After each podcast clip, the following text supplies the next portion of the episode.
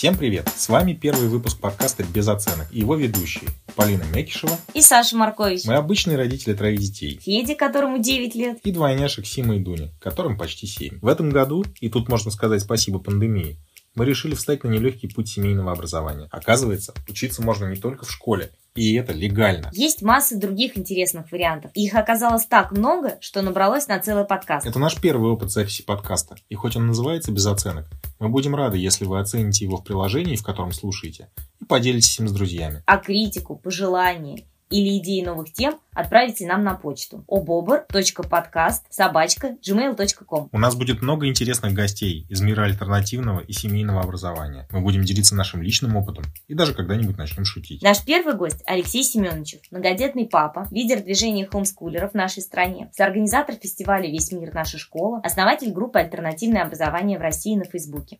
У этой группы уже 26 тысяч подписчиков.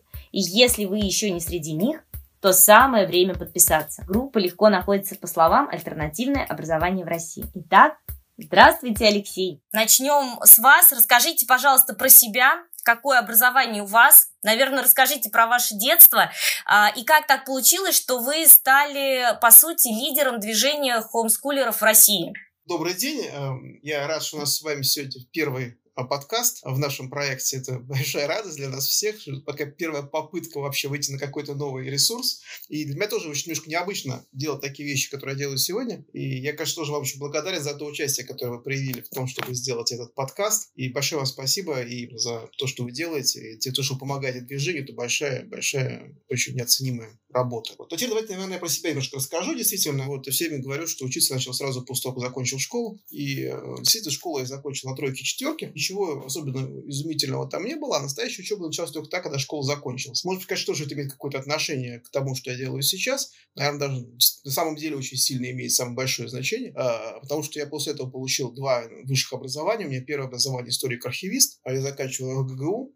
Второе у меня образование психолог, психолог-консультант. Я его получал уже там 27 лет или 20, 26 даже. И, собственно, всю свою жизнь я действительно занимался тем, что учился. Скажем так, я работал, занимался бизнесом, но то, что касается, это параллельная меня была жизнь, я действительно очень много учился, очень многими вещами занимался. И просто реально ты очень много читаешь, например, да, ты очень много вещами занимаешься в плане, ходишь на выставки, например, занимаешься чем-то еще. Еще всем интересовало искусство, да. И э, после э, того, как мне уже было там 36 лет, менялся бизнес, да, я пошел учить английский язык, а потом у меня был испанский язык. Вот сейчас у меня очень мне нравится чешский язык. Я вообще языки очень люблю, хотя, да, ни одном не говорю нормально, вот. Но языки — это такая моя слабость. Поэтому, наверное, мой сын, например, младший учит два языка, сейчас тоже английский и испанский. Потом в 40 лет случилась беда в нашей жизни, да, моей, мы остались без мамы, когда мне было 40, жене было 37, ее не стало, она ушла, и мы остались без мам, это было очень большой потеря для нас всех. Я остался один с тремя детьми, у меня было двое мальчиков и девочка. Она, собственно говоря, Вероника пила первая, кто вышла в школу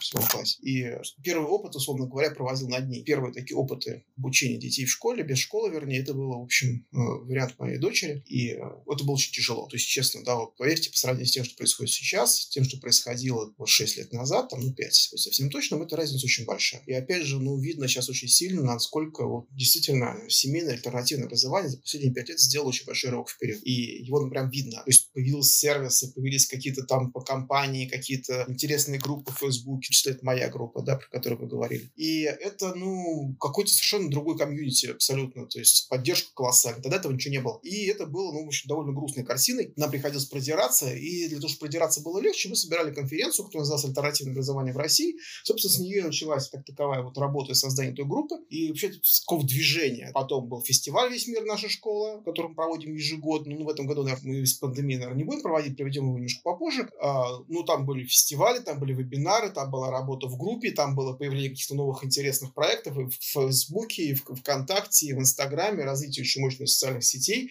Все это было за эти пять лет. То есть вебинары постоянные, конференции, которые мы проводили для родителей. И все это вот создавало вот эту вот тусовку, которая сейчас называется альтернативным образованием. Лидером, наверное, я все не назвал, но скажем так, что я один из самых там активных участников, наверное, да. И это связано в первую очередь того, что, ну, действительно, наша группа, она такая тусовочная очень, там очень много родителей, совершенно разных. Расскажите, пожалуйста, вот мне интересно, как вы решились на это с Вероникой, да, и когда это произошло? Она успела хоть немножко в обычной школе поучиться?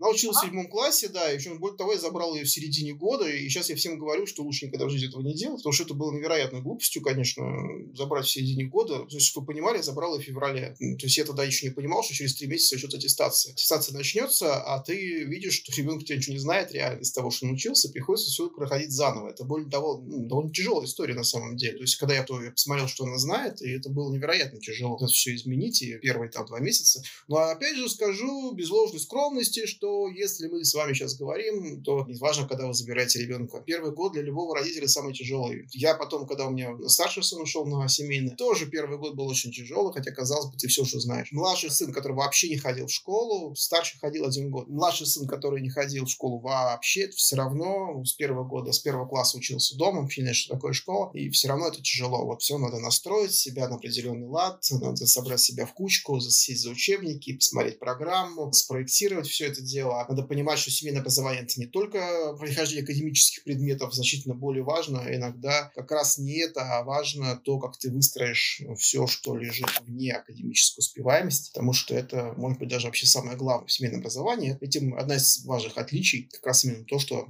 академическая успеваемость не является фундаментальным успехом. Опять же, я вижу, что она, когда пришла учиться в колледже, она учится, я вижу, насколько большая разница, насколько она лучше ориентируется в школе, в школьных программах, чем девочки, которые с ними учились в школе. А, вот вы говорили, что первый год всегда тяжело. Вообще на семейном образовании тяжелее родителю или тяжелее все-таки ребенку?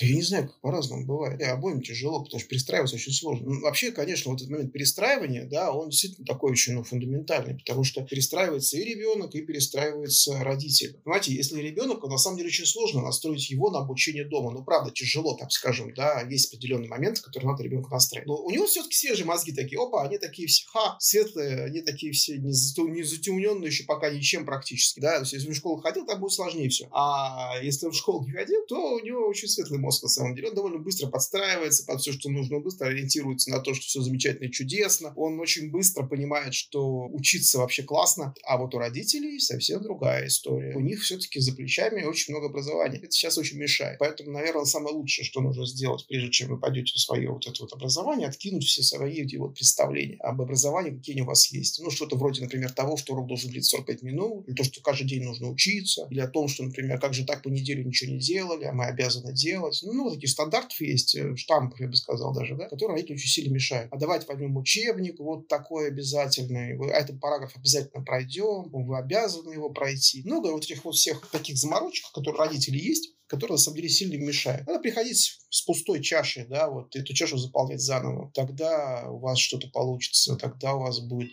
настоящее образование, которое вы хотите дать своему ребенку. Только так. Тяжелее, я думаю, что если спрашивать, тяжелее, тяжелее родителям, я думаю, на самом деле. Родители всегда отдуваются.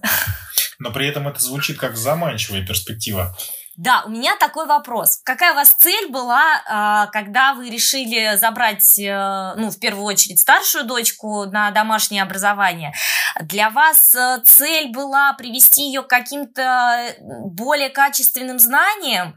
А, или, э, ну, может быть, какая-то другая была цель, да? Может быть, быстрее пройти эту школу? Я говорю, что дурак я был, да? Ну, думать нужно было. Ну, конечно, изначально идея была в том, чтобы дать хорошее образование. Ребенок очень сильно уставал в школе, она просто ну, никакая была реально. Это было страшно смотреть после школы. Это просто постоянно стоит депрессии какой-то глубокой. Такое ощущение, что человек каждый день ходит, и вот он там получает свои какие-то двойки, тройки, каждый раз переживает, и оставляет там эти двойки, тройки исправлять. Разумеется, я там не знал ничего там ни про какие там программы, мне все это казалось далеким, и я решил, что вообще учить ребенка дома это вообще простая затея. Надо было думать головой, прежде чем браться. Но тогда вариантов не было никаких. Своему с младшему и старшему сыну подходил уже более спокойно, более взвешенно, уже что-то знаю, но все равно, конечно, стресс достаточно большой, да. Идея была, разумеется, в том, что мне вот надо там дать ей хорошее образование лучше, чем в школе. Потом появилась идея о том, что надо все-таки сделать его так, чтобы ребенок занимался тем, что он любит заниматься. Она любила рисовать. Поэтому ну, в этом направлении были сделаны определенные шаги, курсы, школы и так далее, чтобы вот именно этим она и занималась. В итоге это получилось. У нас стоит два шкафа дома, которые битком от верху до низа забиты ее скетчбуками. Знакомые.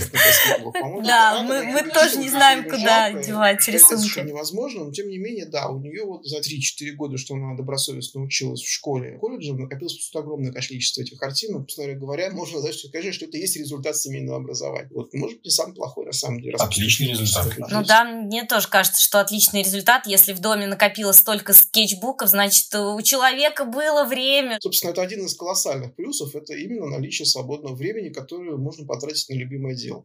И, наверное, наличие свободы выбора. Ну да, конечно, выбор-то есть. Он только свободный. То есть наша задача по хорошему счету ничего не делать. Наша задача по хорошему сидеть внимательно смотреть на ребенка. Сидеть и смотреть внимательно, что он делает, что ему нравится, куда он ходит, что с удовольствием ходит, куда он ходит без удовольствия, что ему нравится делать, что ему не нравится делать. Это просто просто наблюдение. Вообще не трогайте, что называется, пожалуйста, ребенка, смотрите на него внимательно. И вот то, что он начинает делать, то, что ему нравится делать, вы просто это усиливаете. Не зря я проходил психологию, такой гештальт. Усиливаешь то, что важно. Когда ты сможешь это усилить с помощью кружков, с помощью взаимного интереса, то есть вы проявляете свой личный какой-то интерес к тому, что делает ребенок, говорите, да, это класс, мне нравится, давай я тебе найду курсы по программированию, давай мы с тобой найдем секцию по футболу или что-то вроде этого, да. Вот это дает тот стимул, как то, что мы делаем, да. Это самое главное, что мы должны дать ребенку. Это стороннее наблюдение за тем, что он делает, и помощь тихонечко, не торопясь, мы медленно, но верно даем ему возможность заниматься любимым делом. Подытоживая, приходим к выводу, что начинаешь чувствовать вот эту ценность времени, и очень жалко время, которое выпадает на бесполезные процессы, которые происходили до этого в школе и действовали разрушительно на дочку. Я, когда задумывалась вообще об альтернативном образовании для своих детей, мы, кстати, с Сашей пока еще только встаем на эти рельсы, поэтому занялись этим подкастом, и нам интересно было, а что же еще есть внутри, и какие есть варианты. Для меня очень важен процесс процесс, наверное, проживания. Я так задумалась, а вот, вот 10 лет они проживут, а что они из, из этих 10 лет проживут с удовольствием и с радостью. И вот, наверное, это, этот процесс проживаешь не один а, там с родителями, с педагогами, которым это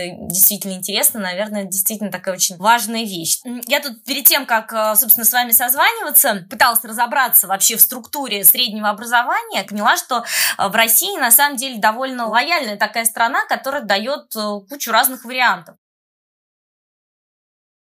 вы меня где-то, может быть, скорректируете. Того я так поняла, что есть две формы обучения, которые кардинальным образом отличаются. Первая – это когда ты внутри школы, а, и вторая – когда вне ее. А, внутри контингента школы есть э, три подразделения.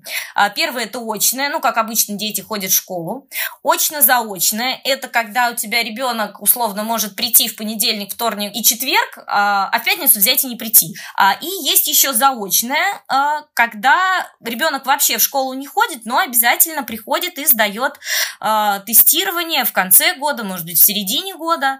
И таким образом ну, школа фиксирует, что он чему-то да обучился учился и какой-то минимум обязательно знает. Вот, поэтому, может быть, Алексей, расскажете, в чем э, плюсы и минусы, какие варианты есть? Во-первых, на самом деле это немножко не так, да? Есть очень заочное, заочное и семейное обучение, их три формы. А у нас практикуется в основной своей массе, если вы будете где-нибудь смотреть на наших семейщиков, вы увидите, что ну, большинство все-таки на заочном обучении. Если же быть совсем объективным, то у меня дочь, например, заканчивала школу на семейном обучении, а мальчик у меня учится на заочном обучении. Разница там очень большая. Значит, что касается очно-заочного обучения, нет, это никогда вы можете ходить один понедельник, там, среда, четверг. Нет, это не так. Вы ходите на определенный предмет. Это очень удобная история, особенно если вы, например, не можете осилить какие-то предметы самостоятельно. На какие-то предметы вы ходите, на какие-то нет. Неважно, какой-то день недели. А здесь речь о предметах идет. Вторая часть довольно удобная система. Например, готовитесь, ну, там, не знаю, например, к ОГЭ, к ЕГЭ, это очень удобная система. Что касается заочной системы. Заочная система – это система, в которой школа диктует вам э, график сдачи аттестации. То есть вам школа объясняет, когда когда и что вы должны делать и сдавать. Они имеют это полное моральное право и делать это как захотят. То есть вот вы не можете сказать, я не хочу сегодня сдавать. Они скажут, ну вот надо сдать сегодня. Более того, есть разные форматы сдачи. То есть, например, на заочной форме обучения они имеют полное моральное право, например, сказать вам, что будьте любезны, каждую неделю приходить сдавать нам контрольную работу. Имеют право полное 100%. Это правило, которое оставляет школа. Но эти звериные правила на самом деле никакого отношения не имеют к семейному образованию. А, например, раз там полгода сдавать экзамен, это нормально, с твоей точки зрения. Да? Да? Семейное образование совсем про другое. Семейное образование вообще вы приходите в школу только для того, чтобы сдать аттестацию. Больше ни для чего вы в школу не приходите. То есть только для того, чтобы сдать аттестацию в конце года. Все. Ваша задача просто заранее найти школу и к ней прикрепиться. Больше ничего от вас не требуется, чтобы не потеряться. Чем хорошо в этом плане заочное обучение? Именно в том, что у вас есть возможность сразу же прикрепиться к школе и не иметь никаких проблем. Опять же, например, сравнивая то, что было раньше, что было сейчас, сейчас прикрепиться к школе значительно проще. Быстрее, удобнее есть очень много лояльных школ, которые отнесутся к вам с большим пониманием и которые не будут вам создавать проблемы. Очень, очень много дистанционных школ, где вы вообще условно сдаете аттестации, вообще не сильно даже парись о их качестве. Ну да, это стоит денег каких-то там, да, по разным разные цифры есть. Да, даже бесплатно есть, если в Москве учитесь. Ну, почти бесплатно. Есть и бесплатно. То есть там разные форматы. Семейное образование, повторяю, только в конце года вы приходите, сдаете в заочном, есть определенные рамки, которые ваша школа ставит. Абсолютно имеет на это полное право. Еще раз повторю, что ситуация меняется в лучшую сторону, и в ближайшее время мы видим направление такое, что сдача аттестации становится все проще и проще, все примитивнее и примитивнее, я даже сказал так вот грубо.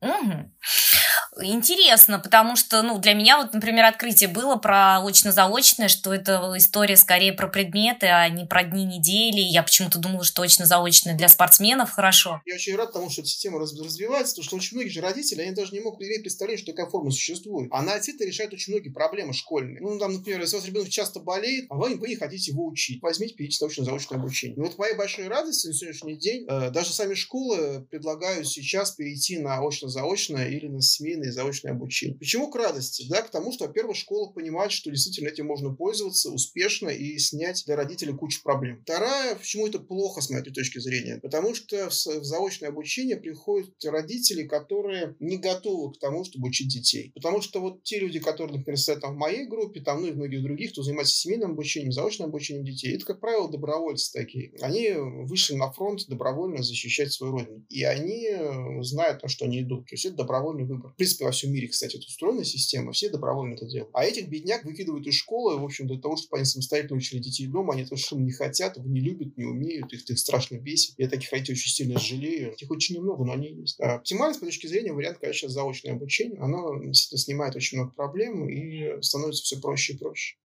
Ну, получается, что ты заранее со школой договариваешься, когда ты что сдаешь, и они готовы, и вы внутри себя готовы, понимаете, какие будут тесты плюс-минус, и уже спокойно вовремя это сдаете. Да. Именно так. Это очень удобно, повторять, что мы готовимся. Понимаете, вот дело в том, что понять, что это семейное образование важно. Важно, вот свобода выражается в том числе и в том, что вы можете позволить себе встать в 10 часов утра. Вы можете встать в 10 часов утра и ничего не делать до 12, а потом идти работать, например, да? Это тоже вероятно из того, что ваш ребенок, например, будет учиться лучше, потому что, например, он учится хорошо после обеда. Или вообще вечером, например. А днем он идет, например, на тренировку. У нас же очень много детей, которые реально это в олимпийском резерве. Просто мало кто об этом знает, что многие из них находятся на заочке. Потому что тренировки постоянные. Постоянные поездки в этот, на соревнования. Какие тут школы?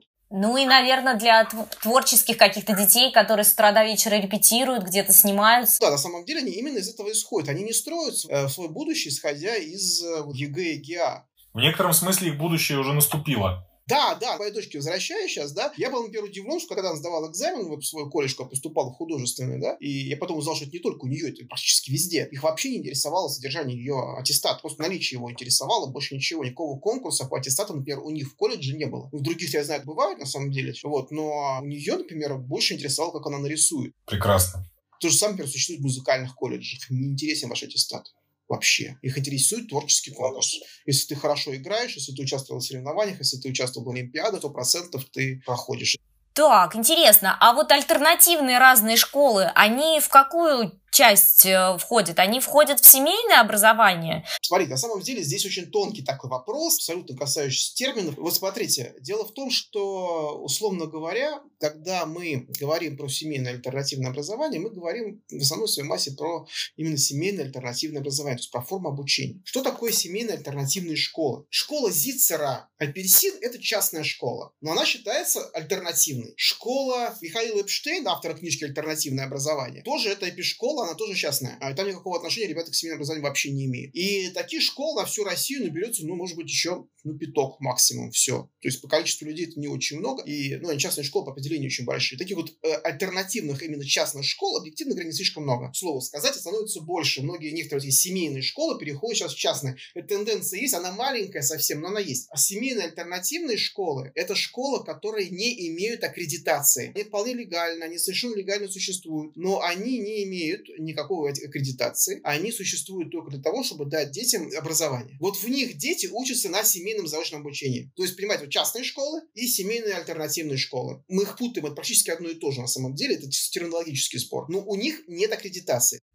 Ну, то есть, по сути, это, э, это вопрос э, формы юридической. Да, это на самом деле просто вопрос формы юридической, да. Не более того, вообще-то ровным счетом вот только это, больше ничего. Так, вот здесь смотрите другая интересная история, которую я хочу отдельно сказать. Когда мы говорим с вами про монтессори педагогику, например, вся монтессори педагогика, если сейчас я не прав, пусть меня там поправят коллеги из монтессори педагогики, так вот вся монтессори педагогика по всей России, включая детские сады и школы, это где-то в районе двух тысяч человек, которые учатся в этой системе. Может быть, чуть-чуть побольше. Совсем крошечные цифры по всей России, включая детские сады, внимание, потому что школ не вообще еще меньше на самом деле, максимум штук 5-6 на всю Россию. Вот, вальдорфских школ больше, но количество людей, которые в них учатся, может быть чуть-чуть побольше, чем 2000. Все остальные, то есть порядка еще 20 тысяч человек, это люди, которые учатся на семейном обучении герои. Да, движение растет, да, движение ширится, но все равно, вот, понимаете, в процентном соотношении на сегодняшний день это даже не 25%, ну, 10-15% людей, которые реально учатся на семейном заочном обучении, реально посещают семейные альтернативные школы. Я пересторонник тому, что менять систему обучения в зависимости от ребенка. То есть, когда хорошо, можно пойти в школу, когда там не нужно, можно остаться учиться дома. Огромное количество детей учатся на классическом семейном обучении. Дома, с родителями. Разумеется, обучение дома не означает, что мы сидим дома. Это важно. Принципиально важный вопрос. Мы не сидим дома, и сидеть дома – это уже не семейное обучение. Если вы где-нибудь услышите, что семейное обучение, то мы сидим дома и ничего не делаем, ну, вернее, мы учимся дома. Это все, это не семейное. Нельзя ребенка запирать в комнате. Семейное обучение – это открытие да. к миру.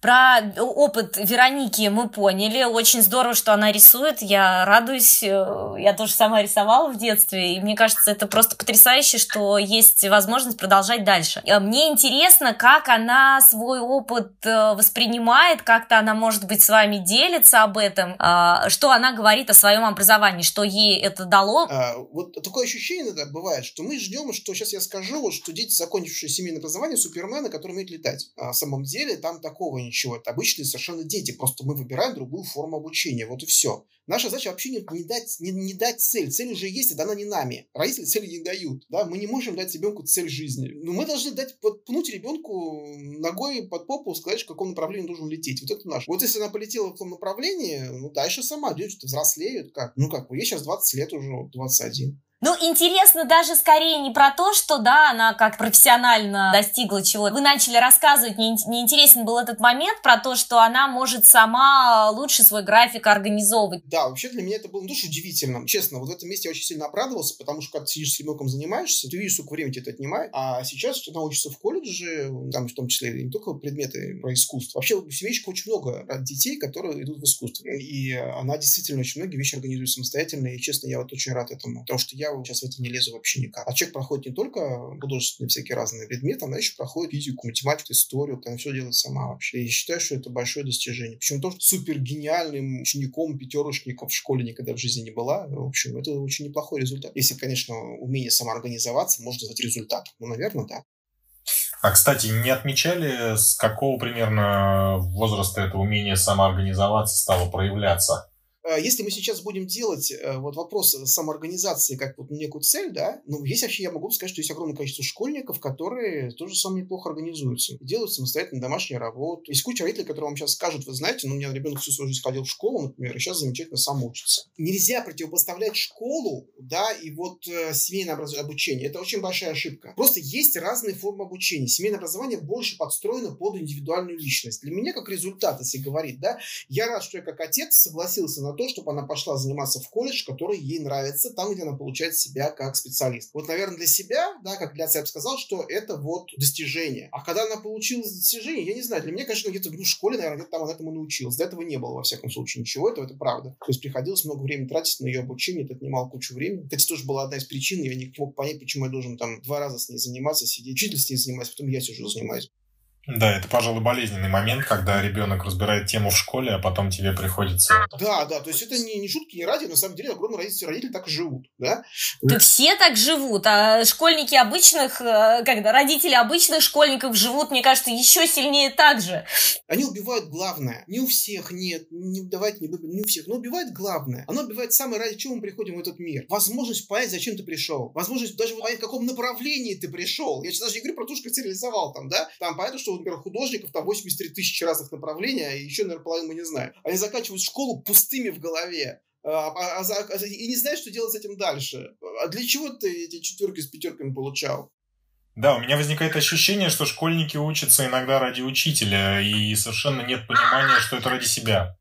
И ради родителей. Вот все обучение, конечно. Это самая большая трагедия школы. Она, вообще говоря, история неплохая. Школа, она же наша средняя, на ее цель приготовить среднего уровня людей. Это, на самом деле, повторяю, не так уж плохо. Но это не то, что отвечает вот, потребностям современного общества. Вы понимаете, когда мы сейчас говорим вот про школу, школу, ведь эта школа меняется очень медленно. Она все время менялась очень медленно. История школы, вообще-то, на секундочку, всего-то там даже 200 лет нет этой школе. Эти ребята там, ну вот они создавали систему для того, чтобы учить рабочих. Ну, это такая банальная вещь, но это правда. То же самое сейчас. Задача максимальное количество людей дать максимальное образование. Если вы придете на любую тусовку учителей, э, Саша, вы увидите там одно и то же разговор. А давайте сделаем так, чтобы каждого ученика вот, можно было отдельно учить. Они говорят, а давайте. Но у них что-то не получается ничего никак. Они же сами учителя понимают, как косяк за косяком. Что социализации таковой там в школе нету. Одна иллюзия социализации. Что образования нету, что есть иллюзия образования. Иллюзия хороших учителей. Ну там помыли пол в школе, считаешь, что это есть пространство школы. Да нет, ребят. Пока у вас нет какого-нибудь турника в школе, который может любой ребенок подойти позаниматься. Называть эту школу нормальной я не могу. Если ваш ребенок не может во время перемены выйти на улицу, это ненормальная школа. Если ваш ребенок с ужасом бежит в школу и радуется болезни учителя, то какая, какая это школа? Это про что вообще? Ну,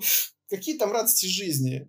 Так и есть. И вот это с тем, с чем я столкнулась, когда у нас Федя, старший наш ребенок, пошел в школу, у меня-то школьный опыт э, был совсем другой. У меня школа была абсолютно вот та, которая во дворе. Но так как мой опыт э, проживания этих школьных лет был как раз э, другим совсем радостным, когда мы приходили и с радостью там оставались, у нас была учительница, которая нам позволяла это делать. И когда я отдала Федю в ту же самую школу, я поняла, что, ну, что-то не так. И отвечая себе на вот этот вот вопрос, есть ли у него та самая социализация, которой бы мне хотелось, и друзья, и э, вот это вот радостное, веселое общение, когда тебе интересно с одноклассником, э, я понимаю, что, ну, наверное, нет. Э, на самом деле вопрос про социализацию, он самый популярный, и я думаю, что это первый вопрос, э, который задают родителям, которые э, вообще задумываются о том, чтобы дать ребенку какое-то альтернативное образование образованием. Потому что меня спрашивали э, все об этом. А, а как? А как социализация? Как? С кем он будет общаться? А, поэтому отсюда, Алексей, у меня такой вопрос к вам. Расскажите, пожалуйста, как ваши ребята, ну, наверное, мальчики, а, как они вообще дружат? Откуда у них берутся друзья?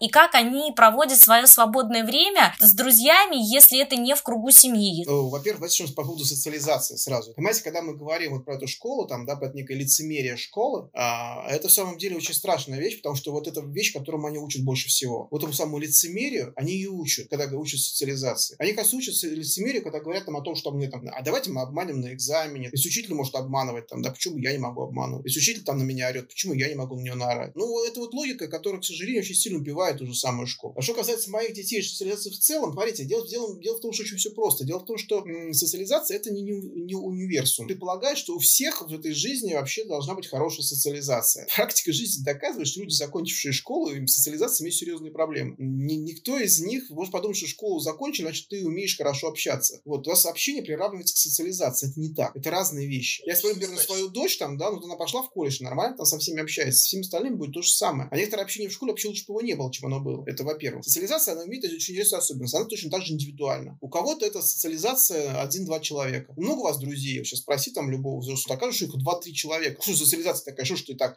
Что ж у тебя два друга-то всего? А почему не 15 у тебя друзей? Вам придет в голову взрослому человеку сказать, почему у тебя не 15 друзей? Значит, ты, видать, это, как то тебе социализации проблемы. Да, один-два друга, все там, три-четыре, там, все, это четыре максимум. Красиво, дружит с например, да, там, нормальный взрослый человек. Более того, вообще проблема одиночества, это проблема, вообще говоря, социальные сети, вообще проблема одиночества, это проблема мира. Возникновение социальных сетей, попытка бороться с одиночеством. Это вообще проблема европейского, американского мира в целом. Но я понимаю, о чем вы сейчас говорите по поводу там одиночества, там, как люди вообще. А, здесь это сложный вопрос, потому что часть детей действительно уходит э, в школу именно потому, что им незачем общаться. Вот та часть категории детей, которые действительно хотят общаться, они действительно после 5-6 класса многие идут в школу. И эта тенденция действительно существует. Есть другая тенденция. Сколько детей обратно возвращается потом после школы. Они добросовестно разворачиваются, уходят, там, год походят в школу, потом говорят, мам, знаешь, наверное, это самое, это для меня слишком. После семейного образования учиться в школе очень тяжело. Что точно могу сказать, что действительно учиться после семейного образования прийти в школу учиться, это тяжело. Вот в колледж нет, не тяжело. В институт нет, не тяжело. Даже в 10 класс не тяжело, потому что все-таки уровень интеллекта у ребят повыше немножко, и вообще какие-то общие интересы сдать ЕГЭ. В пятом, шестом, седьмом, восьмом классе, да, это, конечно, проблема. Подростковый период, всем хочется общаться. Опять же скажу, это всех по-разному. Например, о той же моей дочери, если говорить, у нее, извините, после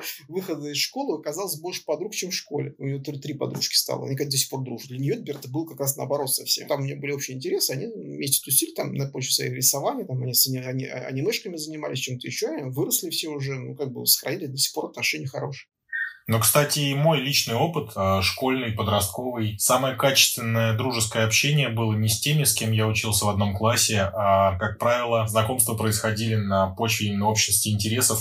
Это могли быть какие-то занятия внешкольные, но не в школе точно. Как, как мне кажется, все-таки на одной школе здесь действительно зацикливаться не стоит, и бояться отсутствия социализации э, вне школы совсем не стоит. Не надо говорить, что это не проблема. Нет, это проблема, на это надо смотреть. Это проблема, конечно, но она решаема. Она решаема, надо просто не забывать. Это создавать ребенку то количество, которое ему комфортно, количество людей вокруг него. У нас знакомые, вот, например, там они в походы ходят, у них есть какие-то общие тусовки, то есть они собираются в какие-то типа классов семейных. Решение проблем, например, через семейную школу. У меня, например, старший сын сейчас ходит в альтернативную школу. Вот это решение проблемы. Ему, например, важна коммуникация. Мне не все равно, какая это коммуникация. Мне важно, чтобы он ходил в школу. Младшему сыну пока это не сильно нужно. Он особенно не старается, наверное, завести себе кучу друзей. У него другая проблема, он занимается программированием, вот, и он пытается все найти себе людей, которые будут вместе с ним программировать, так же, как и он, потому что он прочитал о том, что командная работа более эффективна, чем обычно. Он говорит, папа, где мне взять людей, с которыми я буду программировать? И с этого года пойти в школу программирования. Вот так решается проблема. Если он со временем захочет пойти, ради бога. Но опять-таки скажу, чтобы люди не боялись. Слушайте, уже вот американцы сказали, и наши уже все сказали, те, кто закончил школу и перешел после семейки, пошел учиться в колледже, все говорят, что ну, нет проблем, ребят. Дети нормально привыкают, находят общий язык, а если вы занимаетесь вместе любимым делом, вы тем более найдете общий язык. Вы знаете, кто об этом говорит больше всего? Учителя, мне кажется. Учителя, учителя все мне учителя в один голос об этом говорят. Да, все учителя. Вообще приходит этот необычный странный ребенок, начинает задать глупый вопрос, который другие ученики не задают. Да, у него, например, с дисциплиной может быть не очень хорошо. Ну почему? Что, например, да, там у него там звонок прозвенел, он встал, вышел из класса, все. Ну, это к вопросу о стандартности и индивидуальности, да. Да. да, да, вот эта вот индивидуальность, которая там воспитывается учителям, очень неудобно. Это правда, они в школе реально очень тяжело привыкают. Хорошо ли это плохо, ребят? Ну, я не знаю. С другой стороны, я знаю и другую вещь, что ну, многие, повторяю, либо уходят, а многие просто привыкают со временем и все. Ну, какой-то месяц, два, три уходят на адаптацию, потом все нормально. Но некоторые, повторяю, просто разворачиваются и обратно на семью. Ну, мне кажется, в этом смысле школа – это неоценимый и незаменимый источник знаний игры по правилам. Но, пожалуй, и все. Но опять же скажу, это тоже есть один фактор, наверное, все еще скажу, последний такой, да, что важный фактор – это родители. Вот я сколько общаюсь с родителями семейщиков, там, заочников, это всегда очень странные люди. Они очень необычные. А в чем необычность? Ну, они какие-то вот, у них, у них у всех есть какие-то свои фишки, какие-то свои такие вот особенности. Они все какие-то вот не от мира сего. И, ну, я такой же на самом деле, да. Они, у них у всех есть какая-то своя вот изюминка, да, какая-то своя фишечка.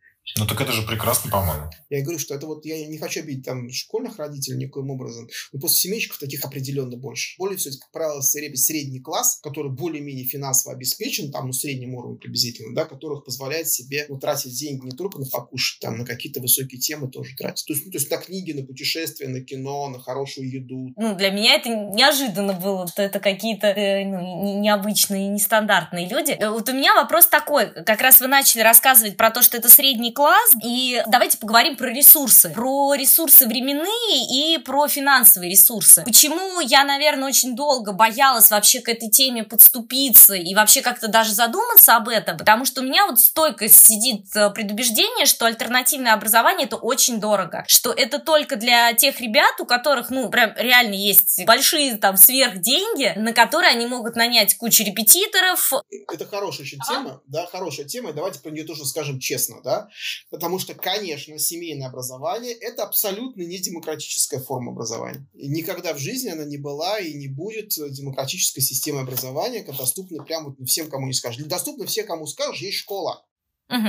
А у тех, у кого много денег, те учатся в Стэнфорде, ну или там, не знаю, за границей школы, либо в очень крупных частных школах, или в пенсионах, да. Ну, хотя я знаю, например, есть еще богатые люди, которые учатся в обычных школах, кстати. Другое дело, что семейное образование, повторяю еще раз, у них есть очень интересная вещь. Более того, это не мое личное мнение, потому что, слава богу, прошли социологические исследования нашего коллектива, то есть есть абсолютно четкие цифры, которые нам говорят о том, что действительно семейное образование – это средний класс, во-первых. Во-вторых, это, как правило, полные семьи. У меня не полная семья, я составляю исключение из правил, но в основной своей массе это полные семьи, где мама сидит дома, и у нее есть время работать, заниматься с ребенком. То есть она может и работать дома, и сидеть дома, если многодетная мама, например, да. Многодетных очень много, кстати, у нас. И папа работающий папа, не работающий на какой-то низкооплачиваемой работе. Как правило, это весьма себе такой средний уровень. То есть это программисты, это менеджеры среднего звена, это люди, зарабатывающие, ну, не 5 копеек, скажем. А что касается репетиторов, все остальное, все немножко другая история, потому что, ну да, и часть на репетиторах сидит, часть сидит на дистанционном обучении, часть сидит, родители учат по-разному. Для того, чтобы учиться семейное образование, есть два ресурса. Деньги и время. Либо то и другое. Если у вас нет денег, у вас должно быть время заниматься с ребенком. Если у вас нет времени, должны быть деньги, которые вы купите себе преподавателя, который будет с ним заниматься. А если у вас есть время и деньги, то, как правило, вы это как-то соотносите. Большинство именно по этому принципу и живут. То есть часть, разумеется, людей тратят свое время на ребенка, а часть людей то, что не могут, покупают за деньги. Но опять же скажу, это средний класс. Надо понимать, что вот это, это не только у нас, в Штатах точно такая же история. Это средний, как правило, творческий, средний творческий класс. То есть это люди, которые занимаются маркетингом, менеджментом, рекламой, искусством. Э, это, как правило, владельцы каких-то магазинов, айтишники, это вообще святое дело просто. Причем, повторяю еще раз, я могу сказать с уверенностью, потому что у нас есть социологические исследования, которые проводили. Действительно, это для среднего класса. Конечно, это не безумные деньги никак. А есть даже, вот здесь есть определенная цифра, которую называют. Средние расходы на начальную школу составляют э, до 6 тысяч, вы можете уложиться в начальную школу, а 6-10 тысяч. Как правило, это максимум. Средняя школа, ну, я сейчас не беру, там, повторяю, 10-11 класс, немножко другая история, вообще отдельная песня про 10-11 класс. Прям есть определенные люди, которые специально выходят на семейное обучение именно в 10-11 классе, ну, в 10 классе выходят, чтобы, чтобы сдать ЕГЭ хорошо. Это вот просто отдельная песня. Чтобы сдать хорошо ЕГЭ, надо уйти из школы. То есть даже учителя это знают, кстати, сейчас уже. Они так и говорят, что хотите сдать ЕГЭ, вон, приходите на очно-заочное обучение, приходите, сдавайте нам экзамен, на самом деле дома сидите и готовьте к экзамену. Ну, кстати, да, я в одиннадцатом классе прогуливал больше, чем когда-либо еще, для того, чтобы подготовиться к экзамену. Тенденция, очень заметная тенденция. Вот люди, которые занимаются подготовкой к ЕГЭ, например, да, вот компания, они прям так и говорят, что, ребят, хотите, чтобы мы вас хорошо подготовили к экзаменам, ребят, с утра математика 2 часа, 2 часа физика, вечером русский, литература. Все, все остальное забыли. Ну, я так сейчас утрирую, конечно. Ежедневно у вас как на фитнесе. Хочешь достичь результата, каждый день спортзал, 2 часа, перерывчик, 2 часа, бассейн. Но для этого нужно уйти из школы. Так вот, что касается средней школы, да, то там называют цифру до 25-30 тысяч месяц. Повторяю еще раз, не берите цифру за основу, потому что я просто ну, какие-то такие максимальные цифры сейчас называю. Это вот результат, когда мы там, а давайте возьмем репетиторов, ну, дистанционная школа, плюс какие-то занятия дополнительные, до 30 тысяч получается. Но в любом случае это дешевле, чем частная школа, например. И она не всегда еще рядом с вами есть. Не всегда, даже если она есть, она хорошая. Угу. Да, я люблю, когда с конкретными цифрами. Всегда услышите фразу от мам, обязательно, как мама найдется, мы не потратили ни копейки, когда учили своего ребенка дома, и сейчас он учится в университете. Ну, есть такие мамы, да. Ну, это какие-то супермамы, которые с энциклопедическими знаниями, с педагогическим а, образованием, наверное. И богатым воображением. Вот, поэтому все время тоже делается стыдно, и другим мамам тоже делается стыдно, но все старательно лайкают этот пост. Какой, как здорово, вы сдали без экзамена, в смысле, вы сдали без репетиторов математику. Ну, один на 10 тысяч человек, наверное, найдется такой. Как в школе, кстати. Да, хорошо, по деньгам мы поняли. А если про время поговорить, то сколько примерно времени уходит на занятия? Давайте возьмем, правда, э, я так поняла, что действительно очень разные категории началка и средняя школа. Если мы берем началку, то сколько примерно времени нужно ребенку? Я понимаю, что все дети разные, но примерно какая-то вилка, да, от и до, сколько времени нужно потратить, чтобы освоить вот тот минимум, там, математику, русский, чтение, естествознание? Давайте сразу. Мы сейчас говорим с вами про академический предмет. То, что сам не является главным, но не является необходимым. По начальную школу ни один человек вам говорил, я это подтвержду 154 раз, 2-3 часа в день это максимум. У нас проблема в том, что как раз и есть, что в начальной школе у наших детей очень много энергии остается. Наши дети хорошо высыпаются, хорошо кушают, мало учатся, и uh-huh. у них очень много свободного времени и хорошее здоровье. Поэтому они к вечеру не устают. И вообще, вот честно скажу, что я сейчас считаю, что вот начальную школу пройти дома, даже если вы потом да, в пятом классе дадите ребенку там в школу, школу, когда вы говорите, там вот все время мне нужно будет заниматься с ребенком, я этого не выдержу, это какой кошмар. Не выдержите вообще не вопрос. Позанимайтесь с ним 4 года, это немного. Вот 4 года на семейном обучении это настолько великолепно пройденная началка. Вот лучше всего начальную школу проходить дома. Ну хотя бы это сделайте, уже будете молодцы. Вот, потому что это очень много дает. Настолько обучение дома э, в формате семейного обучения, ну или заочного, неважно. Дома она эффективнее, чем школа, это очень видно. Вот когда мы опять-таки по социализацию говорим, если мы хотим получить хорошее образование, хорошо мотивированного ребенка, все закладываются в первые 4 года. В пятом классе меняется ситуация, но то, что ваш ребенок будет готов к пятому классу однозначно лучше, чем в школе, это точно. Там в начальной школе, конечно, 3 часа в день, вам с головы хватит, чтобы пройти всю программу, еще даже там время останется у вас еще для всего хорошего и интересного. Поэтому я всегда говорю, что не хотите там учиться на семейном образовании всю жизнь, не вопрос, хотя бы началку проучитесь, и вы увидите результат колоссальный. Что касается средней школы, да, ну вот смотрите, вот я когда говорю про время, там, она начинала, садилась заниматься в 11 часов дня, раньше. Заканчивала в 5 5. У нее еще был перерыв на обед, там у нее входили всякие занятия, которые касались еще их репетиторов, которые у нее были параллельно, но в среднем до 5 часов она заканчивала учиться. С 11 до 5. Это идеальный график. 5-4 часа. То смотрите, там же как другая история. Мы же не учимся под 45 минут, да, и на урок уже длится 30 минут, 15, даже 10. Повторить, например, какой-нибудь там тесты сделать, например, если тесты какие-нибудь, да, тесты делаются за 20 минут. Вот, сделал тест свободен. То есть там, ну, в среднем, в средней школе, да, дольше, конечно, часов 5-6.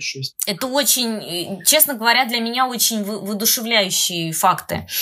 А, у вас еще спросить про здоровье и про прогулки. Ну, то есть, судя по тому, как вы рассказываете, это реально очень позитивно влияет на здоровье ребенка, что ребенок не устает, зимой в темнотищу не идет в школу. И, э, вот мне интересно, что, что происходит со здоровьем, э, как, например, ваши дети гуляли. Вот у меня большой вопрос. Просто парк рядом, поэтому мы там гуляли. Просто еще лес рядом. То есть у нас как бы много возможностей гулять, но это действительно очень важный фактор, потому что, вот, повторяю еще раз, в начальной школе это вообще просто. В средней школе сложнее, потому что больше самостоятельности. Конечно, тут нужно со всеми следить, еще люди на улице гуляют, там, с друзьями тоже, у меня вот старший сын, да, вот он, он гулял на на улице с друзьями, как еще. Старый, младший пока не гуляет. Дочка просто нашла себе тусовку, ездила в эту тусовку. То она даже не гуляла на улице, они там своими вещами занимались. А, вот. Ну, не взрослый уже там был 8-9 класс. Вот. А прогулка, нет, смотрите, вот я опять же скажу, когда мы говорим с вами про то, что ребенок сидит дома, это категорически неверно. Скажу честно, что я считаю, что прогулка – это важный фактор обучения ребенка дома. Потому что вот когда я сейчас, помните, я говорил, там все ругался на школу, говорил, слушайте, ребят, вы знаете, что вот там переменку не можете выйти на улицу, это неправильно. Вы должен в перерыве выходить на улицу, бегать по улице, счастливый, довольный, играть в футбол, потом возвращаться там обратно. В Испании, чтобы вы знали, даже в обычной государственной школе перерыв длится час. У них там разбиваются день в школе, разбивается на две части, между ними два часа у них перерыв. Знаете зачем? Они едут домой обедать, приезжают обратно в школу после обеда. Там занимаются, делают домашнее задание, там у них переменка, уроки какие-то еще идут. В японских школах та же самая история. Там урок может длиться 45 минут, да, потом у тебя час перерыв. Люди отдыхают, бегают по улице, играют на площадке. Без этого никак нельзя абсолютно. Это так прекрасно чувствовать себя свободным. Когда у вас ограниченную прогулку, вы, вы вышли погулять, а вам не хватило, если вы устали на прогулке, вы можете сесть и сидеть. А если вам не хватило, вы потом добегаете на уроки. Вот. Потом не удивляются, почему на уроках люди не сидят. Потому что не добегали. Вот. Поэтому, конечно, прогулка важная история. Детей нельзя дома держать ни в коем случае. Особенно радует, что это то, что мы можем дать детям сами. Эту свободу и этот выбор. Ну, Саша, смотрите, здесь еще одна вещь которая есть. Так она очень философская, возможно, да. Но тем не менее, поймите, что вот я когда говорю вам, что родители там немножко странные такие, да, в хорошем этом смысле слова. Когда я говорю, что родители там какие-то с фишками своими, да, особенно поймите, что это тоже важно. Это же, черт возьми, именно то, чему мы их учим на самом-то деле. Там их учат тетенька, тетенька, которые их там ставят по, по стойке смирно. А здесь совершенно другое. Здесь вы становитесь примером и образцом для подражания. Знаете, здесь тоже очень важно понимать, что если вы берете ребенка домой, вы должны смотреть на себя. Я тоже где-то читал вот не моя мысль, но я сто процентов ее поддерживаю, что семейное образование – способ саморазвития. То есть вы увидите, как начнете меняться сами, как вот такой тренинг по личностному росту, очень сильно. То есть вы просто будете совсем другим человеком. У вас интеллект будет развиваться, там, креативность, свободное мышление. Нельзя учить свободу, будучи рабом. Но, опять же, вернусь к тому, что большинство айтишников и большинство там людей свободных профессий себя рабами ни разу не чувствуют как раз. Вот. Это как раз очень свободолюбивый народ, который как раз свободу очень ценит. И финансовую свободу, и свободу перемещения. Это, это все самые ценности, которые мы, собственно, и транслируем нашим детям. У меня есть привычка, я очень люблю покупать картины, да, у меня коллекция картин дома. Ну, такая она простая, не, я там не миллионер, понятное дело. Я стараюсь, например, покупать картины, даже художнику напрямую покупаю. Я всегда беру с собой сына, чтобы он смотрел, как это делается. Ему просто, просто сидит рядом на кресле, а я, я выбираю картину. Ну, например, да.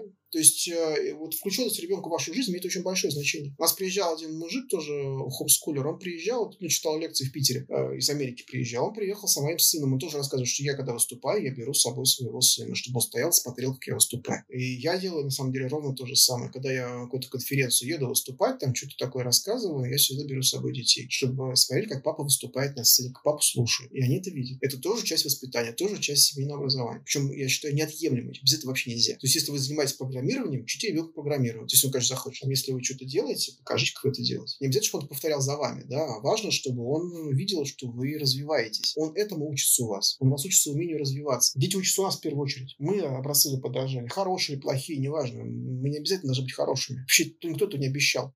Ну да, это такой, мне кажется, вопрос про ответственность э, в первую очередь, когда ты не по течению плывешь, а возвращаешь себе ответственность и делаешь так, э, так как хочет семья, так как, ну, как, наверное, как вы все вместе хотите мы же можем ошибаться тоже, да, мы же мы живые люди, правильно? Я тоже какую-нибудь глупость иной раз сделать, мне орать могу на детей, им только что стыдно бывает, но все равно они же тоже видят это. Я могу быть и добрым, ласковым, могу быть, каким угодно, что я человек живой. А когда приходит в школу, он видит там не живого человека, а Марию Ивановну, которую научили, как надо держаться правильно в классе. Но живой ошибающийся родитель может э, передать ребенку ощущение, что и ошибаться тоже не страшно. А это главное, да, это очень важный момент на самом деле. У нас с ошибками такая история. Меня ребенок мой очень сильно удивлял тем, что он приходил и приносил э, тройки, какие-то двойки по русскому языку. Ему во втором э, классе же уже начинает оценки ставить. Я думаю, ну вот я бы на его месте, наверное, там рыдала, расстраивалась. А он как-то приходил и говорил, ну, ну да, ну ошибки. Ну ничего страшного, ну я перепишу. И мне, честно говоря, меня в нем это э, очень сильно поражало, а с другой стороны, мне очень хотелось в нем это поддерживать, делать. И вот вопреки вот этому своему внутреннему, да как же так, да как же так можно, наверное, очень сильно откликается там с рабочим моим опытом. Ну, когда начальник тебе говорит, что да, мы ошиблись, мы ошиблись вместе, а, давай-ка подумаем, что нам поможет в следующий раз а, эту ошибку не сделать. А бывают и такие ситуации, когда ты все сделал правильно, но в итоге все равно ошибся, потому что там, ну, не знал каких-то факторов, которые от тебя вообще не зависели. И это, наверное, действительно очень ценная история, которую привить, рассказать, наверное, проще, чем в школе. А, и, и вот эта история про то, что в школе за ошибки тебя ругают и отчитывают, она, конечно, очень сильно печалит. Вот, я не знаю, мне интересно, как, какой у вас был опыт э, именно с, э, ну, с ошибками, ваши отношения, и, может быть, ну, что, что-то есть вам про это рассказать? Полин, знаете, вот что касается ошибок, да, ну, вообще, вот еще Шалом Александрович Монашвили в 70-х годах говорил о том, что ставить оценки в начальной школе – это нехорошо. Это не про это, да, что оценки – это только результат того, насколько ребенок выучил материал или не выучил материал. Но это не результат оценки самого ученика, а, его личности, да. А школа именно делает так, что вы через оценки, вы через оценки оцениваете личность уже человека, да, а не его академическую успеваемость. В школе постепенно академическая успеваемость становится таким вот, ну, фетишем, который надо прям вот, ну, если вот у тебя плохо с академически успеваемостью, значит, ты вот все, ты неудачник в жизни. Вот это совсем не так на самом деле. Это именно то, что прививается в школе. То есть вот когда там не приходят, повторяю, не говорю, что все учителя такие, нет самом деле довольно много хороших учителей. Но со временем придет такая история, что вот четверочник, пятерочник, троечник, а ваша там девочка отличница, она молодец, там, а ваш вот мальчик, да, я, я еще ж такое четверку получал, мог бы пятерку получить. Вот здесь очень важная одна вещь еще, да, я когда тоже разговариваю с родителями, у которых дети ходят в школу, что говорю, поймите, здесь же дело часто бывает не в том, что вы там на семейном образовании или на семейном. Важно же ваше личное отношение к этому. Важно же к тому, как вы относитесь к ошибкам своих детей. Ошибка и оценка разные вещи. Оценка это всего лишь то, что человек не выучил диктор диктант. И тут можно доучить. Как правильно говорит ваш сын, кстати. Ну, не получил, пойду сейчас доучу, выучу, все. А эти ошибки, просто ну, поступок неправильный. Это надо раз,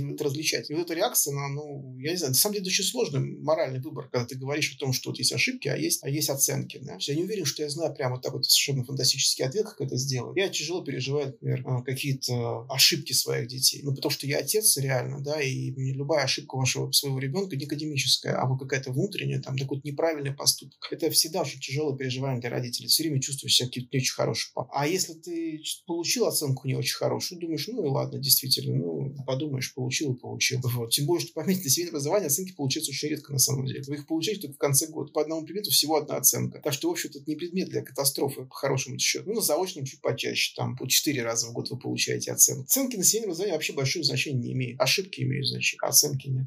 Именно поэтому наш подкаст и называется «Без оценок». Что важно для вас и вашего ребенка в образовании? Для чего оно нужно вам и вашему ребенку? В какой форме и в каком объеме вы хотите его получать? Вопрос вашего свободного осознанного выбора. Да, собственно, об этом будет наш свой подкаст. Спасибо большое, Алексей. Правда, было здорово, очень интересно. И я надеюсь, что мы не последний раз встречаемся, и будут какие-то еще специализированные выпуски, где мы с Алексеем еще встретимся, поговорим обязательно. Так что спасибо всем большое. Все, Саша, Полина, до свидания. Спасибо вам. Спасибо большое, Алексей. Не бойтесь пробовать, не бойтесь ошибаться, ничего не бойтесь и поддерживайте своих детей. И все непременно получится. С вами был подкаст «Без оценок». До новых встреч, дорогие слушатели.